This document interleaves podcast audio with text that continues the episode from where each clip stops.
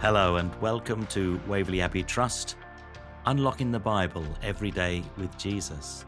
Today is Sunday, August the 1st, and our subject today is spiritual journey.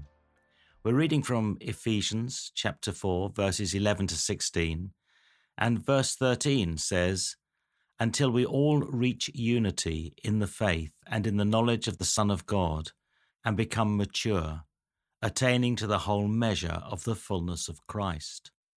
Spiritual formation is a journey and never a destination.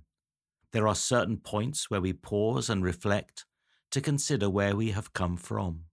But very soon the Spirit summons us to get up and go on to an as yet unseen land.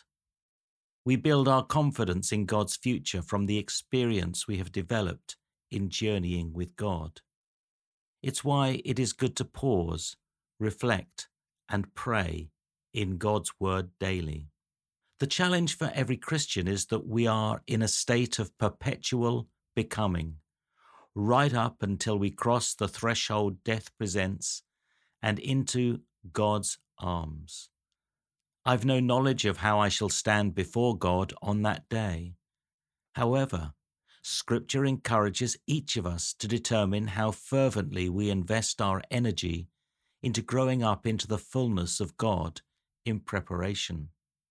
Our Christian progress lies within our own choices. We will face both barriers and reversals.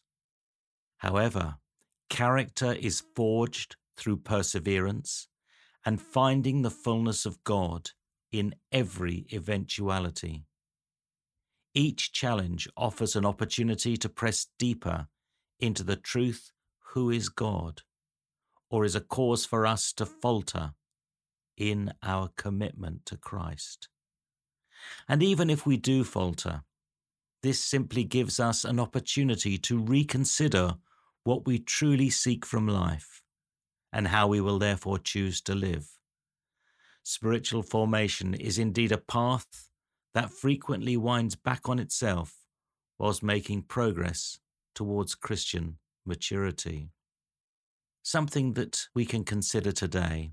How do we cope when we appear to be backpedaling on our discipleship path? And let's pray together. Lord, may I keep my eyes on the prize and press on each and every day in pursuit of God's fullness. Amen. And if you want to read further around what we were talking about today, then you can go to the scriptures and look at Lamentations chapter 3, verses 19 to 40, the prophet Isaiah chapter 46, verses 3 to 13, Paul's letter to the Philippians chapter 1, verses 3 to 11, and Hebrews chapter 10, verses 19 to 25. Thank you so much for joining me here at Waverley Abbey, and may the Lord bless and encourage you in all that you do.